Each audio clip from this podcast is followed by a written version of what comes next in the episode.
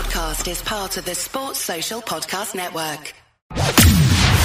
From the fifth quarter studio in Madison, Wisconsin. Madison, Wisconsin. You're listening to the five minute basketball coaching podcast with our host, Steve Collins.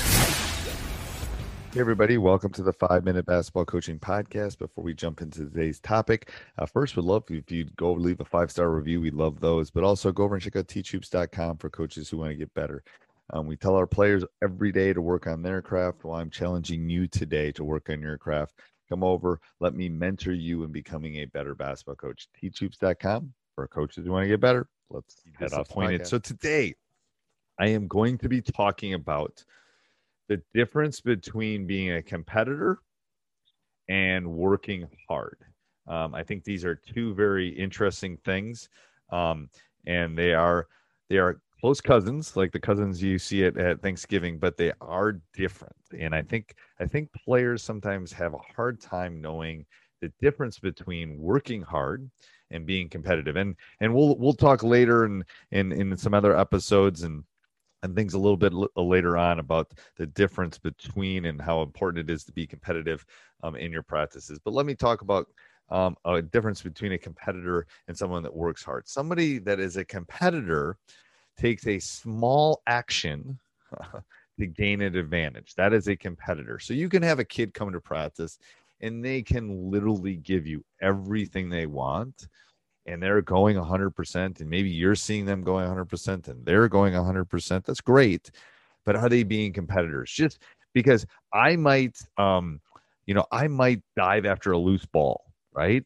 But I might not get to that loose ball if someone's faster, if they're quicker, if they're closer, if they're, you know, they have some sort of advantage. However, if I take an action where maybe I change my angle or I take one step and dive on the ball or something like that, um, I have I have become a competitor because I have made that small pivot, that small advantage to make myself um, be able to get that loose ball. Rebounding is another great example of that. You know, if if I'm going up against LeBron first of all, I probably need a Mack truck to box him out. But if the two of us are going up for a rebound, I can work as hard as I want. I'm never going to get that rebound.